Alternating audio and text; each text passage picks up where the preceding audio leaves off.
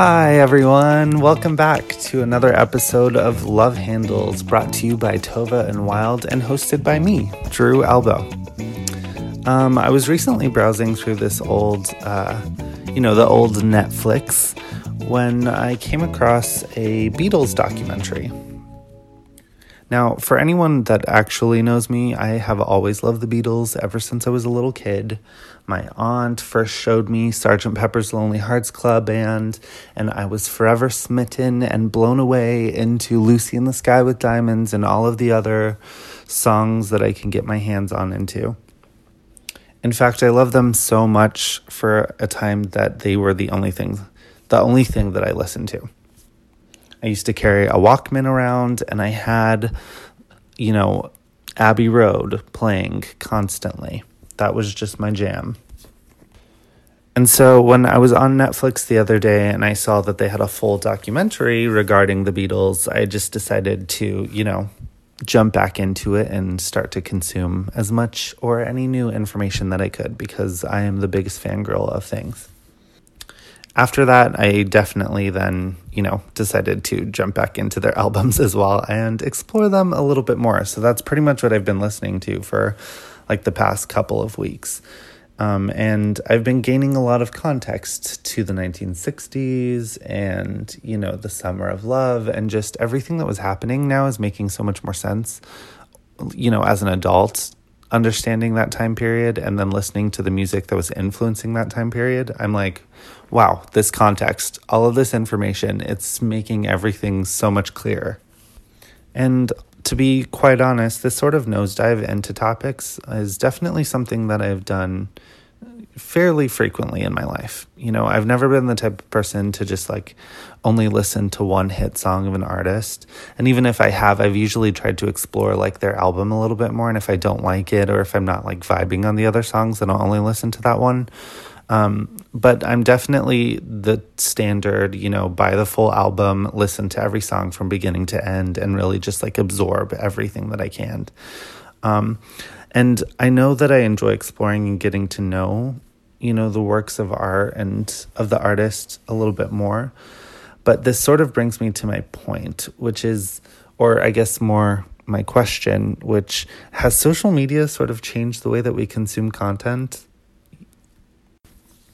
I know that sounds like a big question and like maybe a major question to jump from, you know, listening to albums cover to cover to then asking if social media has changed the way that we consume things. But hear me out.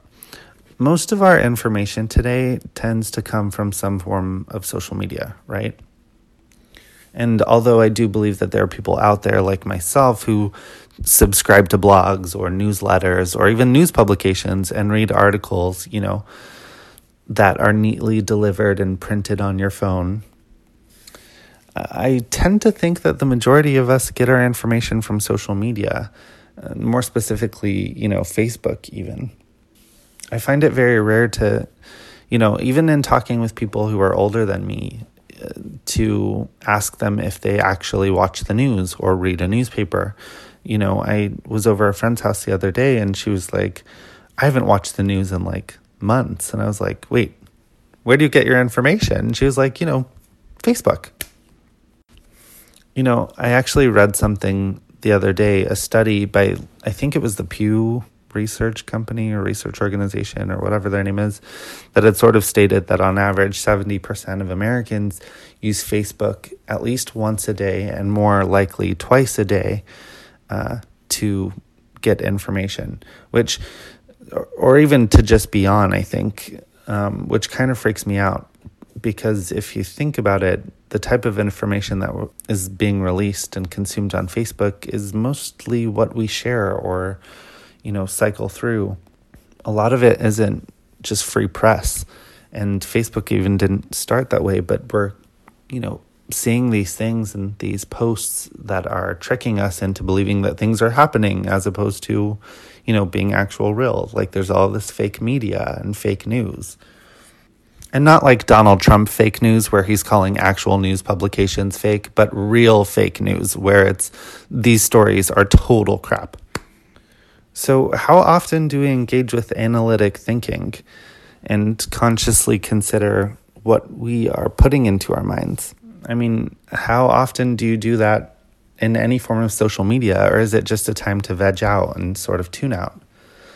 You know, most of the time we're just given over to algorithms, which are kind of set up by these social media companies to push whatever's trending or viral first. I mean, it's even lends itself over to Instagram, where if you're not receiving post notifications for someone, then you don't tend to see their pictures because they may not be as liked as other ones. And these algorithms end up taking the context out of what we're reading and viewing and even listening to, making us more uninformed and unable to develop clear lines of thought. Which, I mean, for me is sort of weird to think about because in an age of in the age of information, we should be able to develop clear lines of thought and get context behind what we're seeing and be informed. But we're more uninformed than we were years ago because we're not retaining anything that we're seeing and reading and listening to. With music, a lot of us spend our time curating playlists of singles by any number of artists, or we listen to the radio to whatever is trending or, you know, Hot 100s, or even have streaming devices like Spotify or Apple. And we're able to sort of rifle through them freely without necessarily knowing anything else by the artist. So, in a way, the context of the song can be taken entirely wrong. The artist's work is then somewhat diminished, and instead of developing a whole response to what we're listening to, I feel like the music tends to fall flat, leaving us, you know, kind of with just a catchy song instead of a moving piece of work in a way, I kind of feel like if I'm asking everyone to revert to being like a band aid, you know, like Penny Lane, aka Kate Hudson, and Almost Famous. I'm a journalist. I'm not, not a, you know. You're not a what? You're not a what? Not a groupie. Ah, oh, groupie. We are not groupies. Groupies sleep with rock stars because they want to be near someone famous. We're here because of the music. We are band aids. We don't have intercourse with these guys. We support the music. We inspire the music. We're here because of the music.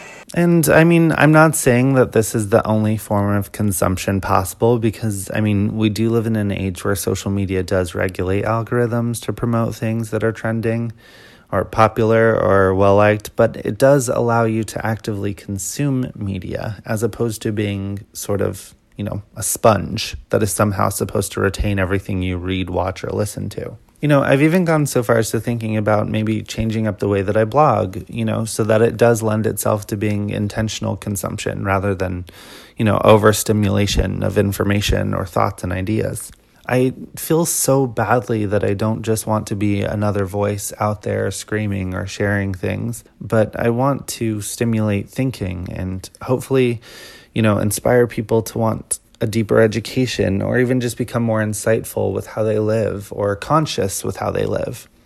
If we're not intentional, conscious human beings, then we lend ourselves to passive living. You know, we become unintentional and unmotivated and no longer able to take the steps necessary to actively change the world around us. Conscious consumerism doesn't just begin and end with what you buy, it also is what you buy into. So let me know what you think. Are you the type of person to curate singles on your playlists, or are you a beginning to end album sort of person? Mind you, there is no right answer. In fact, I do both. But until next time, have a lovely week. Enjoy yourself. Thank you so much for listening. Give us a five star rating on iTunes. Leave a comment down below. Subscribe to the blog tovawild.com. I'll just be here listening some, you know, to some music, playing some songs, and dancing by myself. Bye.